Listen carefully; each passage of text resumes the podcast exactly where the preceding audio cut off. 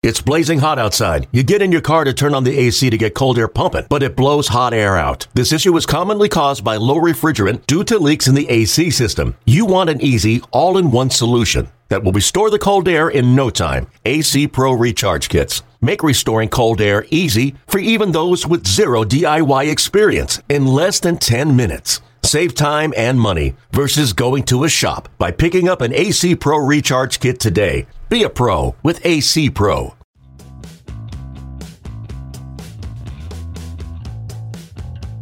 I'm Mark Feinsand, executive reporter for MLB.com. Welcome to the Executive Access Podcast. Sam Kennedy's first job around baseball was selling Red Sox t shirts and hats across the street from Fenway Park. But the Brookline, Massachusetts native had much bigger things in mind. Kennedy joined the Sox as vice president of corporate partnerships in 2002, brought over by Larry Lucchino, for whom he had worked in San Diego. Over the past 16 years, Kennedy has become an integral part of the Red Sox business and brand, climbing all the way to the position of president and CEO of not only the baseball club, but also of Fenway Sports Management. I sat down with Kennedy at Fenway Park for a lengthy conversation, during which we talked about his first job with the Yankees, what he learned working for the Padres, his decades long friendship with Theo Epstein, why he hates the word no, and much more. Enjoy this conversation with Red Sox president and CEO, Sam Kennedy. Here with Sam Kennedy, president and CEO of the Boston Red Sox and Fenway Sports Management. Sam, thanks for taking some time. Appreciate it. My pleasure. Thanks for being here. So let's go back to the beginning. You grew up in Brookline, Massachusetts, about a stone's throw from Fenway Park. Went to high school with Theo Epstein. Uh, were the Red Sox always your, your favorite team in sports? I'm assuming they were your favorite baseball team, but was that always sort of your number one? Without a question. And um, Theo and I were uh, were classmates at Brookline High. We were teammates on a very below average baseball team. um, in fact, we were uh, texting uh, videos back and forth the other day. My wife found some VHS tapes from the 1991 Brookline High uh, baseball season. Uh, it was actually kind of fun and and I like to give him grief because he spent a lot of time coaching third base. Uh, I got a little bit more playing time than him, so he's obviously had a much more successful career than I have, but I like to I like to give him grief just to remind him that it wasn't always this sort of world order of Theo, the most powerful, most important man on the planet, greatest leader in the greatest world, leader right? in the world. Thank you. Uh, but no, he was uh, he actually had a, a pretty good curveball. He used to he was he was uh, sneaky, got guys out.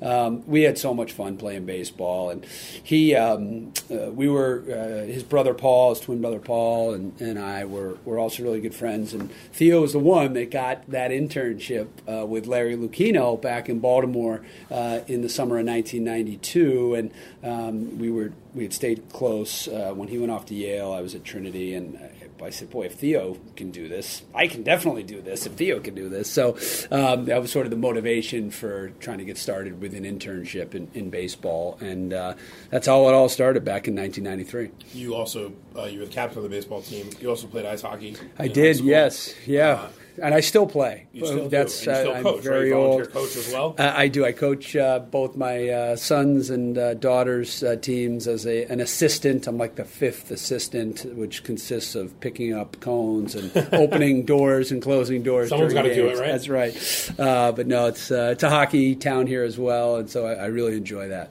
Now, most kids when they're playing high school ball or high school hockey, there's a little glimmer of hope in their mind. Maybe I'm good enough to do this Yeah. professionally. At what age did that come to the realization that that was not going to be your future? And if you're going to work in sports, it may be something else. Yeah, uh, very early. Uh, I think um, anyone who uh, witnessed uh, my athletic career, uh, especially my father uh, or Theo for that matter, could tell you that uh, I had one, one thing I've had is self awareness uh, my whole life, and uh, the, I, I had the glimmer of, of college baseball. That was my real dream and hope. And um, going, uh, the reason I went to Trinity is Bill Decker, the Trinity baseball coach, was brand new uh, when he came in in 1991. He didn't really have a chance to recruit too much, so um, they offered me a, uh, a spot and some financial aid to go down to Trinity, and it was uh, it was a dream just to just to be on that team my freshman year, go on that trip to Florida. And as soon as I got there, I realized I am not qualified to be a part of this. Uh, so, unfortunately, I did not uh, have uh, a career, a college career uh, in baseball. Um, but just being a part of the team my freshman year was awesome, and it gave me the inspiration to um, stay with baseball, and, and then staying in touch with Theo, seeing how he had uh, gotten into the Orioles organization motivated me, and then we actually had a, a player named Jim Tomford who was drafted by the Yankees, and there was lots of scouts coming around, and I would tap him on the shoulder, and he was throwing 91, 92, good split finger, and uh, I would ask them, you know, how did you get into baseball, and you know, got advice from from these guys coming around a Division three baseball game, um, and it, it, sort of made it uh, real to me that you could actually work in baseball when I saw these scouts coming to Trinity games, and um, I also grew up next door to Peter Gammons, who's a good friend of my father's, and watched him go to work at Fenway Park every day. So you just had that glimmer of uh, of hope that it could become a reality. Never in a million years did I ever think I'd end up back home with the Boston Red Sox, but it's been a uh, dream come true. Now, one of your first jobs was also involved the Red Sox. You sold T-shirts uh, Way. I, I, did. I uh, I worked uh, for the D'Angelo family of uh, Brand 47 fame. Um, at one time, many years ago, I actually had to pull out pictures uh, from my mom's albums to prove to Bobby and Stevie D'Angelo that I actually worked there. I said, "We don't even remember you." it was the summer of 1987, 1988. I was hoping to work here inside of Fenway as a, in the concessions department. Couldn't get a job there, but they hired me across the street, and I sold uh, tchotchkes uh, and hats, T-shirts, and just loved the idea of being around the ballpark. And I think the greatest gift any parents can give their child is the the message to pursue your passion. And my father was an Episcopal minister. My mother was a teacher. Uh, I knew I did not want to, as a preacher's kid, I did not want to follow in my dad's footsteps, uh, and I certainly didn't have the patience to become a teacher like my mother. Uh, so I sort of found my own way, which was with baseball. It was always my first love. Now I know, as somebody who's worked for the Red Sox for a long time, this isn't something you probably talk about a lot.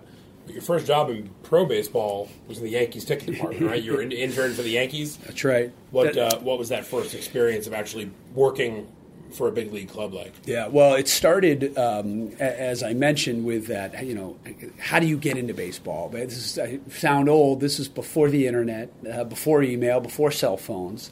Um, I'm your age, so I understand. Yeah, you know, it was it was the early 1990s. Um, I had just been cut from the Trinity College baseball team, and um, it really motivated me to to pursue that sort of next step in baseball. Um, so I wrote uh, every single uh, team's general manager manager, uh, president, owner, any information I could cobble together from Sports Illustrated or newspaper articles, uh, track down the, the addresses of all uh, the ballparks at the time. I believe there's 28 uh, clubs, and uh, just getting uh, rejection letters back in my mailbox in college with you know the logo of the Chicago White Sox or uh, the Boston Red Sox or the Kansas City Royals and you know dear dear Sam you know we're sorry we don't have any internships available just to get a response back was motivation to sort of keep going. Um, and the Yankees uh, wrote me back and said, call uh, Jack Lawn's office. At the time, he was the chief operating officer. Um, Jack's office is responsible for the internship program. I called, they scheduled me for an interview, and I went down and, and, uh, and I got the job. I got the internship, and um, I didn't even know what that really meant uh, other than I would do anything. And they assigned me to Frank Swain uh, in the ticket office, the old head of ticketing for the the Yankees, and um, I I just ate it up. Being in that environment every single day. I'd never been in a sports facility without any people in it, right. and I'll I'll never forget that feeling of, of walking in by the big bat at Yankee Stadium and, and without anyone in the in the ballpark, walking under the concourse down to the ticket office behind first base, and uh, just thinking to myself, this is what I want to do for the rest of my life. And uh, it was a great experience. I bothered the you know what out of them to get the opportunity to go back the next summer. Worked uh, under Debbie Tymon uh, in the marketing department. She was nice enough to assign me to the old timers game. Oh, that was nice. quite an experience. Volunteered for them in the wintertime to work their fan fest uh, at the old uh, convention center um, in Columbus Circle, uh, and then I just kept going back. So they had me back summer '94, summer '95, and then obviously we had the the work stoppage in '94. That was great great experience. Um, I was uh, I had a memo on my uh, chair when I got in that morning. Said dear non-essential personnel. that makes you feel good, right? If you're receiving this memo, you should not come to work uh, tomorrow. Uh, and it was that was a, a, a wake up, you know, a, a, wake up call. I said, boy, I never want to be uh, non-essential, non-essential, personnel. personnel. Um, and I was lucky to be going back to college uh, that September, but it was really great experience that stuck with me. Just uh, the impact that um, a labor issue can have in, in baseball. It affects every single person in that stadium, not just the players, but the people in the front office, the ticket takers, the concessionaire workers, the security people, and that, that was something that stuck with me. Um, but I really owe uh, the Yankees organization um, my career because I got that first break working for Jack Lawn and then Debbie Tymon and Debbie Nicolosi and, and lots of people in the Yankees front office, Brian Cashman, Tom May, Tim McCleary, just these, these folks that were um, willing to take a few minutes and talk to me and offer me uh, some advice um, was really a great experience. And I tell people getting in as an intern as young as possible is the key because you start to build that network uh, at, an, at a very early age. It's amazing hearing some of your stories. They, they remind me of my own experiences. I remember getting those rejection letters, and you know, and look, Lou Lamoriello wrote me back yes. a letter from the Devils. Yes. yes. Or the, my favorite one, I had, had done a resume to the NFL, and I got back. You know, we don't have anything at the moment. We'll keep your resume on file, and it was signed by Roger Goodell, the VP wow. of Labor Labor wow. Relations. And at the time, that name didn't mean anything. And I don't know, five, six, seven years ago, I was going through old letters, and I found it. I was like, wait, I have a signed letter from the commissioner of the NFL telling me we don't have a job for you. That is so cool. And I remember walking into Yankee Stadium, 2001, my first year, covering the Yankees into a empty stadium and feeling that exact same. I'd never been in an empty ballpark before. It was. Uh, it, it's something you never forget, and it's you. You realize that you cannot take anything for granted. We're we're all so fortunate to be in the the sports uh, and entertainment business because at the end of the day, we're passionate about it, and we're so lucky to be in an industry that we're that we are passionate about. That's the key in, in, in anyone's professional life is to find that passion and and go after it with everything you have. And today, you can now find the roster of the front office. You can seek out different departments, sure. learn about people on the internet. Um, back then, it was the general manager, uh, the president, maybe the team owner, uh, and it's hard. Those are very, very busy people. So I appreciated getting back just a just a letter from those high, high level folks. But now I, I encourage people, you know, seek out the director of community relations or marketing or director of finance. And, you know, you can get into a, a track that interests you uh, by reaching out to some of the more sort of mid level managers or junior level people in an organization. And that might be just as effective as writing a, a letter to, you know, Brian Cashman or Theo Epstein. So after interning for the Yankees for a few summers, uh, you graduated from Trinity in 1995, and you went to work for a couple of radio stations in New York, WABC and WFAN, where I also interned in 1995. wow. Uh, wow. Selling ads. Yep. Were you still trying to figure out what path you wanted to take at that point, or did you know you wanted to work in baseball you just had to wait to find that opportunity. Yeah, the, the, the latter. I, I, knew I wanted to work uh, in a baseball front office. Um, it, my experience with the Yankees uh, was so impactful because I realized from spending time with Brian Cashman and Tom May, Tim McCleary, Gene Michael, um, that I, I, wasn't as interested in the day to day baseball operations department as I thought I was before I started working there. I think everyone thinks about baseball, well, I'm going to be uh, the next uh, Brian Cashman, Ben Cherington, Theo Epstein, Dave Dombrowski, you know, be a general manager. What I came to realize is that I was in, just enthralled with the behind the scenes, of how this all fits together. You know, how does the stadium operations department interface with the ticketing group, with the community relations department, with baseball, uh, with corporate sales, and um, so I, I, started to realize that the, the the business of sport really was my passion and seeking to understand how that um, how that all works. So I was lucky to have an internship uh, while I was at Trinity uh, with the, the Hartford Whalers and then with a CBA basketball team, the Hartford Hellcats. Uh, one of my great mentors, Paul Danforth, who's now the head of CAA Sports, was at the Hartford Hellcats at the time, and he asked me, you know, what, what do you want to do when you when you when you graduate? He was only about six months older than me, but I, in my mind, he was you know 50 years old, um, and I said, you know, well, I'd really like to be in media relations, PR. I'm so interested in baseball. I like writing. I'd like to travel with the team. He said, no, you want to be in sales. Let me. Salespeople rule the world. Let me tell you, you want to be in sales. Uh, like a true salesman. Yes, exactly. And so I followed his advice and, and, started to talk to Debbie Tymon and people at the Yankees about how do I uh, get a, a, role in sales. The Yankees didn't have anything full time, uh, but they were nice enough to connect me with WABC, and I started selling the Yankees play-by-play broadcast with Michael Kay and, and John Sterling uh, back uh, in the day, and uh, had a little bit of success there. My direct boss got recruited to go over to the Fan, a guy named Dan Lynch, who's now at the New York Football Giants worked there. Uh, and then uh, I ran into Theo at Shea Stadium. I was selling Mets broadcast. He was an entry level uh, employee in the media relations department for the San Diego Padres, and he said, "You got to you got to get out here to San Diego. It's unbelievable. We got a great thing going.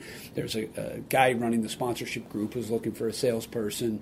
Uh, you'd be perfect." And so Theo connected us, and uh, ultimately I, I, went for the final interview with Larry Lucchino, who read my resume uh, or didn't read my resume, picked up my resume, and immediately shredded it to pieces and said, "Yankees, you know, get the hell out of here." So was, he wasn't uh, even with the Red Sox. Yeah, yet. that's right. And um, he did have the Oriole background. He, he did, was, uh, and he had a few uh, a few interactions with Mr. Steinbrenner that I think he uh, uh, was was famous for. So anyway, Larry hired me, uh, and um, so Theo and I were sort of reunited out in San Diego in 1996, and we spent our day jobs were our day jobs. I was in the sponsorship group. He was in um, media relations, uh, and then he jumped over. Uh, Kevin Towers offered him the opportunity in baseball. But then we spent a lot of our time uh, helping Larry and, and, Charles Steinberg and others with the campaign for the new ballpark, and that was really transformational because I got to understand how the public uh, sector can work with the private sector in, in a public-private partnership to really transform uh, an urban area in the United States, which which is what Petco did out there. And so uh, it was a it was sort of like getting your your MBA and, your JD at the same time, working in that environment. Um, and then, of course, 2001 rolls uh, along, and our lives uh, changed forever, obviously. So, but the San Diego experience, uh, I will take with me forever. Uh, Theo and I uh, joke uh, even to this day about how, gosh, wouldn't it be great if we could somehow end up somehow back in San Diego just because we have such fond memories of the city, the baseball team, and it was a special time in our lives. We were all young and didn't have a lot of responsibilities. Um, and the weather's better than and, Boston and, and Chicago. And the weather is better. it really was a, a, special, special time. We had a great group of people. Larry Lucchino, I think, belongs in the Hall of Fame because of what he did in Baltimore and San Diego and Boston, but also his his um, commitment to identifying young people. Uh, mentoring them, showing them that giving them responsibilities uh, that maybe they weren't uh, ready for. Uh, and he has a, a, tree of people now, the way Theo does, uh, and the way others do in in, in baseball. Um, that was something that he really focused on. Every single full time position was treated like gold, and he wanted to make sure that people that came into the organization were vetted by many, many different people, and take that collective wisdom to make judgments about the full time employees because every single person person needs to contribute. So uh, that was a really special time. I would have liked to have seen your face as a 22 year old when Larry Lucchino rips up your resume in front of you. you figure, oh okay, God. thanks for everything. I'm going to walk out of here. Well, now. thankfully, I, I, had played for uh, Ron, Ronnie the Bear DiVincenzo at Brookline High was my uh, ice hockey coach, and he uh, he is the closest person in my life to Larry Lucchino in terms of being a tough mentor, boss, coach. Uh, but but no, Larry was uh, could be tough, but he he's also a bit of a softy. I like to tell people. So while you were with the Padres, uh, you had been promoted to executive director for corporate partnerships and broadcasting. While you were there, the Padres tripled their sponsorship revenues. Um, probably not coincidentally, in 1998, they're in the World Series. Mm-hmm. How much does on-field success translate into off-field revenue boosts? Yeah. It, it, it's everything, and I, and I think one of the things that um, executives in the sports industry um, realize, at least I think the good ones realize, that everything we do has to be about the product on the field, on the ice, on the court, on the pitch in soccer.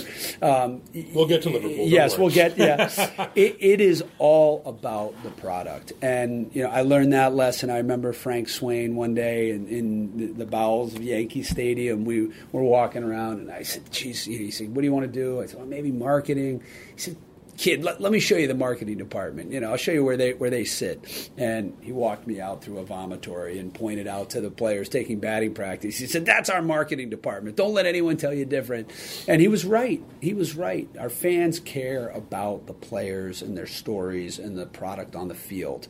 Um, so what we try to do here and what we try to do in San Diego is make it about the product on the field and invest heavily into that product through uh, scouting, player development, free agency, international signings. You, you, have to be totally and utterly committed to the baseball product, or you're going to be in big trouble. Um, so we, we really in, invest heavily there, and that's that's that's what I realize. And I think that holds true whether you're in the hockey business, the football business, soccer business, baseball business.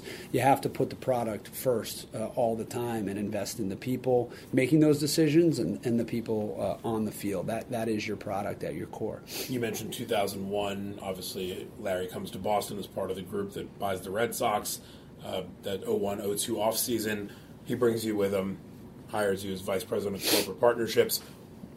Aside from moving up the ladder, what was it like to come back to Boston to work for your childhood team? Surreal, surreal. To be um, uh, in San Diego to have Larry, Larry left in July.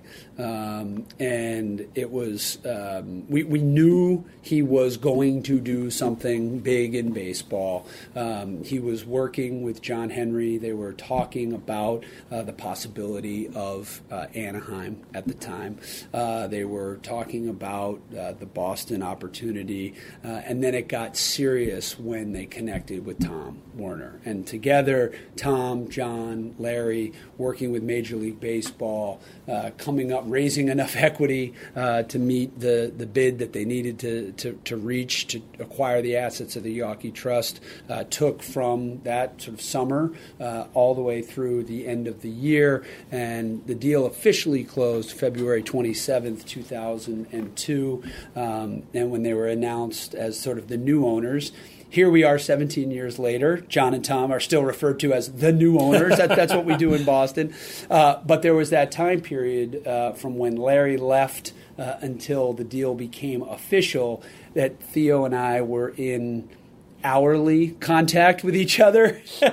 uh, what you know, trying to figure, look on Boston.com, trying to understand, you know, what's going on. What's it because as much as we love San Diego, we knew if we had the opportunity, uh, both of us, to to come home to Boston to work for the Boston Red Sox, um, we were on the next flight. Uh, so uh, we had some issues uh, getting out of our contracts out in San Diego. There's obviously baseball rules, tampering rules. We needed to uh, do things the right way. Larry had to get permission from John Moores uh, to talk to me and Theo, and my parents kept saying, they need permission to talk to you. what, what, what, who, are you? who are you? Yeah, exactly. And so uh, initially, permission was denied because uh, there was some there were some issues there. There's some bad blood, um, and ultimately, uh, thanks to John Moores, he relented and allowed uh, us uh, a 72 hour window to speak with Larry.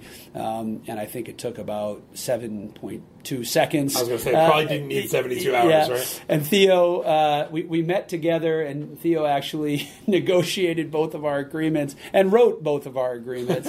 uh, he was my lawyer. Uh, and, plus of and, having a lawyer, yes, right? and drafted uh, the first contract between uh, me and the Boston Red Sox. And um, I'll never forget talking to, to John Henry on the phone and Tom Werner on the phone from Larry's office. Um, you know, Larry was obviously the CEO, but he wanted to make sure John and Tom were on board. And then, I don't know, 12, 13, 14 of us ended up following Larry from the Padres uh, to Boston. We've seen a lot of great old ballparks closed, torn down, and replaced by these sparkling brand new stadiums, yes. most of which are wonderful. Yeah. You guys have pumped a lot of money into refurbishing Fenway Park. Yeah. How important is it to you guys, to the community, to Boston as a whole, to keep Fenway Park relevant and viable? I mean, it's basically down to you guys and Wrigley as the last last two standing. Well, it's um, I think it's a result of John's experience as a uh, he started he also started at the Yankees. So he and I have that uh, in common. He started as a limited uh, partner uh, investor in the Yankees. Then he went to Florida acquired 100% of the Florida Marlins Tom and Larry were out in San Diego obviously um, so when you come to Boston and you come to Fenway uh, you realize that this is the opportunity uh, of a lifetime, and you realize that Fenway Park is situated in the heart of the city in a great neighborhood. And when we got here in 2002, uh, we wanted to take a year, two years, three years uh, to determine if the ballpark itself could survive another generation, 30, 40 years. And I mean survive structurally, was it sound? Um, so we, we went to work immediately on examining the viability of Fenway.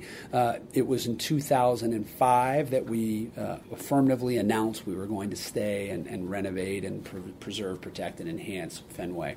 We've got about 425,000 square feet here at Fenway, which is probably half the size of most ballparks, modern stadiums, maybe less than half the size. Uh, so we fight for inches when we add new seats, when we add new information in terms of video boards.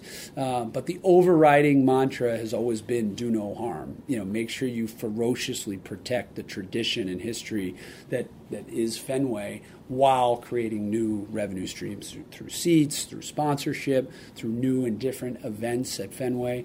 Um, and each and every year, we've been able to uh, do some new and different things uh, so we can turn around and invest those revenues back into the product on the field. Now, some years we've made better decisions than others in investing in that product, uh, but the, I think the, the, the, the Henry Werner legacy will be um, the ownership group that won World Series championships, but also the group that uh, saved Fenway Park and, and helped create this this neighborhood uh, in, in, a great city of Boston. Because what's happened outside of us uh, is nothing short of uh, miraculous. Billions of dollars of investment into the Fenway neighborhood as a result of uh, this sort of uh, renaissance that's taken place at Fenway office space, retail, residential. Uh, this was a very quiet uh, neighborhood. Uh, when when Theo and I were growing up a mile down the street, we used to um, buy and sell and trade baseball cards in Kenmore Square.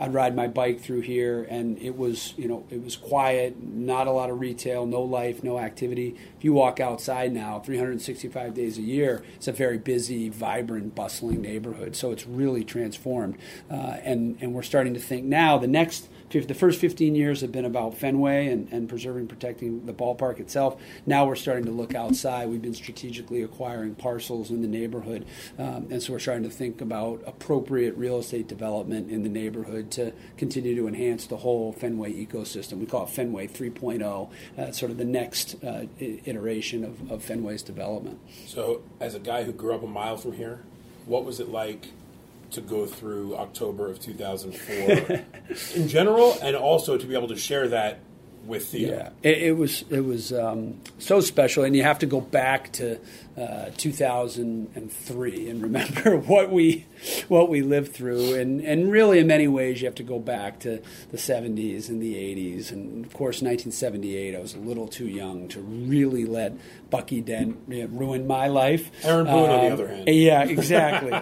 and really, for me, you'll appreciate this as a uh, as a, a tri-state area native the 1986 season just really reinforced to me that, that the Red Sox, you know, we, we were we were cursed. I mean, you just felt it, you know, after watching what happened, and especially what we did against the Angels, and then and then how we lost to the to the Mets was just um, it was it was inexplicable, except for the fact that there must be a curse.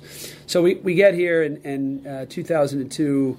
We don't make the playoffs. Um, 03, we have a, a, magical ride. Theo and his team assembled a great group, um, and Aaron Boone happens. And then we get back in 2004, and we go down 3 nothing. We lose game three, 19 to 8. It's like, you know, there they go again. So it just was un, unthinkable that we could mount that type of, of comeback. Uh, but to do it here uh, at Fenway with our families being here um, was just remarkable. I barely remember the World Series. I mean, you remember every moment of that Yankee series because growing up here, it was all about beating the Yankees. It really wasn't about anything else. So the, the World Series became a little bit of, a, of an afterthought after beating uh, the Yankees. But um, people ask me, what's your favorite moment? Well, it was Father's Day 2005. Um, we were, uh, Theo and I both gave our rings to our dads together uh, that Father's Day. So that was a really cool moment. Um, and for both guys, you know, know, to, to watch us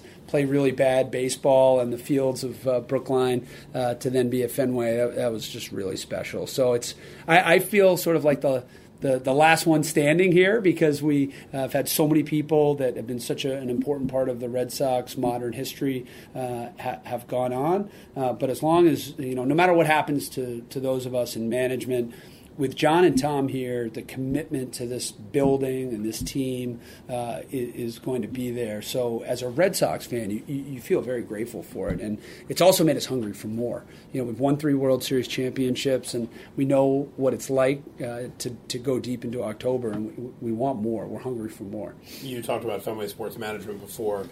The client roster, you mentioned some of it: the Red Sox, Liverpool Football Club, NESN, Roush Fenway Racing. Boston College, MLB Advanced Media, Deutsche Bank Championship.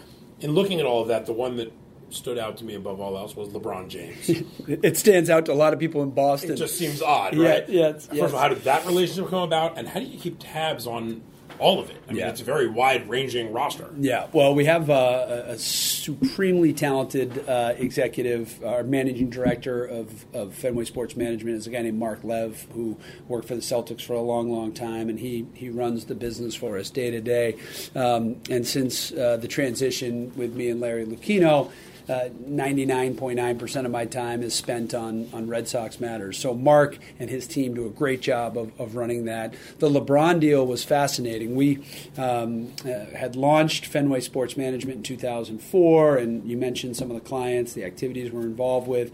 I'll never forget, we made the Liverpool acquisition. Uh, Larry gave, I was working directly for Larry Lucchino at the time. He gave me a bit of a sabbatical to spend time with John and Tom on the Liverpool acquisition. There's about five or six of us involved at the deal team, uh, and we had closed in October of 2015. It was a, a very dramatic sale process. I'll, I'll, spare you all the details. We closed on October 15th, um, and uh, we just gotten back to Boston. I'll never forget. Tom Werner calls me and he says, "Hey, uh, what do you think about um, uh, taking on LeBron James as a client?" And I said, "Tom, we just closed on Liverpool. We've got all these other clients. He said, Yeah, but LeBron James is one of the most important athletes in the world and one of the biggest brands. Uh, and so, so Tom had a personal uh, connection. He was friends with LeBron and Maverick through a, a mutual uh, acquaintance, and he knew from them that they after it was after the decision, uh, and it was a, it was a, a, time when they were looking for new uh, representation on sponsorship and marketing rights, uh, and they asked Tom for suggestions, and he said, "What about Fenway Sports Management?" So anyway, it, that's the type of mindset and mentality that Tom and John have, where most people would say, you know time out, mercy, I need a break. They're always thinking about what's next, what's next. LeBron had never been shy about his Yankee fandom. I know. That, was that ever an issue? Has that? I know. I did notice it, that it was an issue. It was an issue. Our, our beat writers uh, were on to that right away, uh, as you can imagine. Um, and you know, it's interesting. It was. Um, thankfully, we had some success in 04 and 07, and so we had some credibility in the market. But around 2010, when we acquired Liverpool,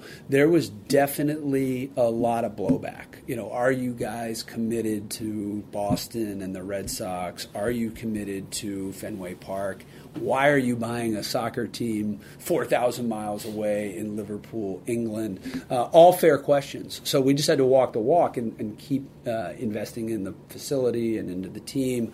Uh, and then winning again in 2013 helped. And um, I think you're seeing this trend with ownership groups. People are getting involved in, in multiple sports assets. And, and, it's sort of like a stock portfolio. You know, you have uh, blue chip uh, teams and, and venues and, hopefully people running them. Uh, and and, and, John and Tom have really, and their partners, uh, along Mike Gordon, who's our president of Fenway Sports Group, um, the three of them and their investment partners have built a very, very special company. You, in, in a couple of the roles you've had even before you became club president, when you were uh, executive vice president and chief operating officer, you oversaw ticketing, corporate sponsorship, broadcasting, marketing, social media, advertising, Fenway Enterprise, a lot of different hats. Is there one that you like more than others? Is there one part of the job that you say that's the one I really that gets me up in the morning? I'm excited to go go do that. That's a great uh, question. Yeah, it has to be sales. It has to be. There's nothing. There's so much rejection in sales, even when you represent an incredible brand like the Red Sox or Fenway Park. Um, the reality is, you know, you may make 250 phone calls and like sending the letters that we did for our internships, right? You either don't hear back or you get rejected.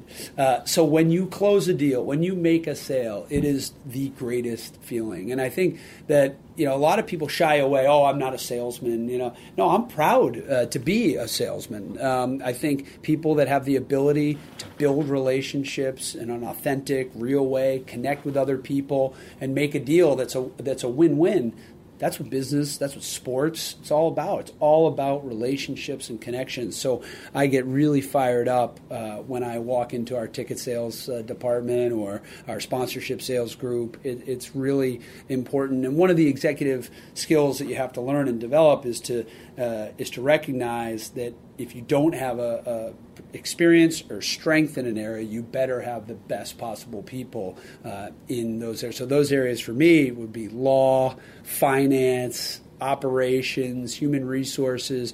Having grown up in the, in the sort of revenue generating track, you need to make sure you get people more experienced, smarter than you are uh, to, to oversee those areas of the business. And then give them the resources they need and then back away and let them do their job. And the same holds true with, with baseball operations. I mean, I'm not going to uh, go down and, and, fill out a scouting report or, or read uh, uh, analytics report on a certain player. I mean, I see our job as, as giving baseball operations everything they need to be successful. How involved are you or have you been in the past in the baseball side of things?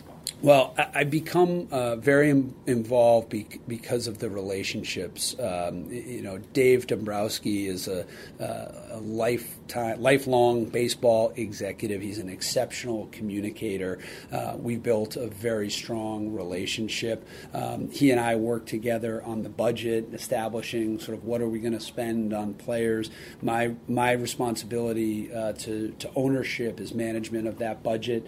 Dave obviously uh, is our baseball decision maker, but the baseball budget is a key driver of our overall sure. club and company budget. Um, so we, we've got a, a great working relationship. Uh, I am not making baseball evaluation uh, or judgment on uh, JD Martinez, for example. Dave is the one saying this is the, the, player that we should sign, and then the two of us are talking about the finances and how it fits into the budget or doesn't fit into the budget. Um, so it's been a, a great relationship, um, and I, that's always sort of been the, my style. I saw that as an intern for the Yankees with how Gene Michael interacted with the rest of the organization, how Cash did it after him how Kevin Towers interfaced with the front office, how Larry Lucchino managed things. Um, look, there's always going to be a, a natural sort of uh, push and pull because you're talking about spending a lot of money. Um, but thankfully, we have an ownership group that is committed to spending and gives us the ability to go out and generate those revenues. Uh, so it has to kind of all go together, and that's one of the things that uh, we all learned from from Larry Lucchino is you have to have an organization really humming on all cylinders cylinders, whether it's, you know, you don't want to put more weight on the baseball department or the ticketing department or the human resources department. Every department has to, to work uh, exceptionally well together and function at a high level, or you're not going to win a World Series championship. So we all we, we try to make sure that no um, you know, all departments are created equal and everyone has a, a seat at the table and a voice in, in these big decisions. And ultimately, at the end of the day, my job is to communicate effectively throughout the organization and cue decisions up for John and Tom, the, the big, big decisions, uh, because at the end of the day, ownership uh, is extremely involved here uh, with uh, all the big decisions facing the Red Sox and, and facing Fenway Sports Group you were at the forefront of the Take the Lead initiative that saw all five Boston pro sports teams work together uh, to help combat racism at the city's venues. How did that all come about? It, it really is a, a credit to uh, a few community leaders in town. Uh, Tanisha Sullivan, the head of the NAACP, uh, Marty Walsh, Mayor Marty Walsh, our mayor, Linda Dorcena Forry, uh, folks that we called on uh, in the wake of the Adam Jones incident. We had we've we've tried for 16 years here to walk the walk, make Fenway as inclusive as possible. I think we've we've made great strides, uh, but we recognize we have a long way to go. And when incidents like the Adam Jones uh, situation happen, where a, a player uh, is subject to racial taunting in the outfield, it's just completely unacceptable. We tried to deal with it uh, the best we knew how. John Henry Tom Werner and I met with with our players. Uh, John and I met with Adam, um, but we wanted to make it a sort of sustained initiative. So we examined our own policies, the policies at the other sports venues. Um, we've started a career fair. We, we want to try to encourage diversity throughout the front offices. We want to make sure our facilities are, are open and accepting and inclusive.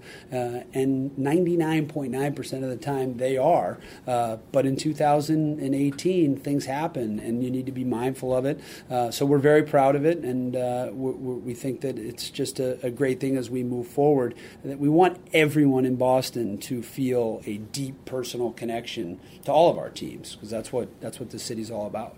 What is the biggest challenge of creating the next generation of Red Sox fans and of baseball fans in general? Well, I think that, that we are, uh, as an industry, uh, onto it, and and I say that because we've got to do uh, three things. We've got to get kids into our ballparks. I fell in love with baseball because I was blessed to be able to come to Fenway Park either for free, because I used to come up and ask cops for tickets, and they'd take them from scalpers, and I'd sort of sneak in, or I'd come in on my dad's clergy pass for two bucks and stand or, and, and, then sneak down to a seat. Well, we've got to get kids, and not everyone has that experience. I grew up a mile from here. We've got $9 tickets. Any student, anywhere uh, in New England, middle school, high school, college, you can come to Fenway Park every single game for $9. So we, we don't want price to be a barrier. The second thing is we, we need to be aggressive about participation. So we're funding our RBI program. We're a huge sponsor of the base, which is a more sort of elite high school level program right here in Roxbury.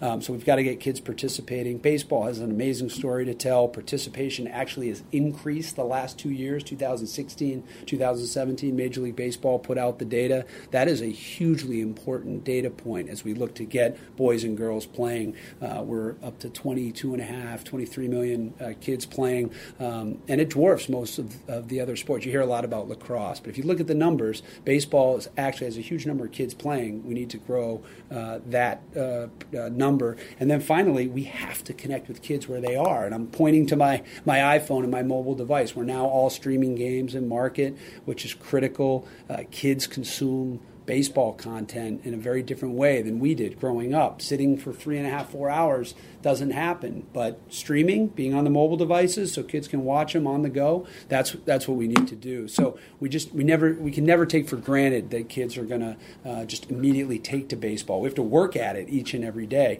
Um, and and I, I, really give credit to Major League Baseball, uh, Rob Manfred and Tony Petitti. They're they're on top of this. They get it. Uh, they're encouraging the clubs to be aggressive in this space, and and we all need to be on the same page and do that as we move forward. Last question for you. This spring you called this the golden era in Red Sox baseball.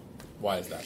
Well, it, it starts and ends with with winning. Uh, you know, John Henry, Tom Werner uh, say this all the time, but we're here to win championships, and um, that was something that we didn't have for 86 years. And um, I, I, believe uh, that again, you'll look back on this era in Red Sox baseball, and of course, we're, some years we're going to fall short, uh, but there is a commitment to winning here. Uh, there's a commitment to being uh, an active participant in the community. There's a commitment to saving uh, Fenway, enhancing Fenway, uh, and making the Fenway neighborhood great. but it starts and ends with winning, and the commitment is there. Um, and we're, we're really proud to be associated with an organization that, that wants to play October baseball each and every year.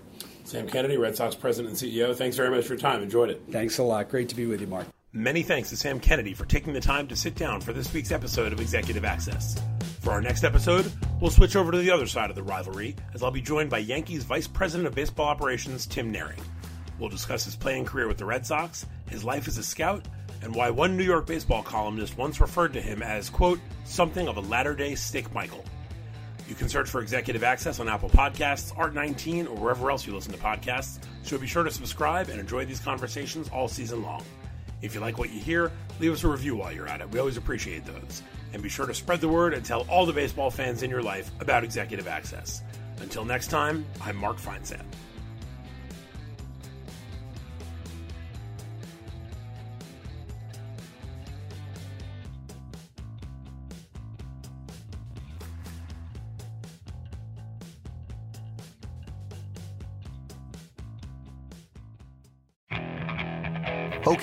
Picture this. It's Friday afternoon when a thought hits you. I can waste another weekend doing the same old whatever, or I can conquer it. I can hop into my all new Hyundai Santa Fe and hit the road. Any road. The steeper, the better. Because my all new Santa Fe is available with HTRAC, all wheel drive, so I can hit the trail without a worry in the world. Heck, with three rows and best in class rear cargo space, I can pack the whole family in with all our gear. We've got available dual wireless charging for our phones, so we'll never lose touch with civilization, and we won't lose touch with the primordial power of Mother Earth. So, which is it? Waste the weekend or do something a little more epic? And conquer it in the all new Hyundai Santa Fe. Visit HyundaiUSA.com or call 562 314 4603 for more details. Hyundai, there's joy in every journey.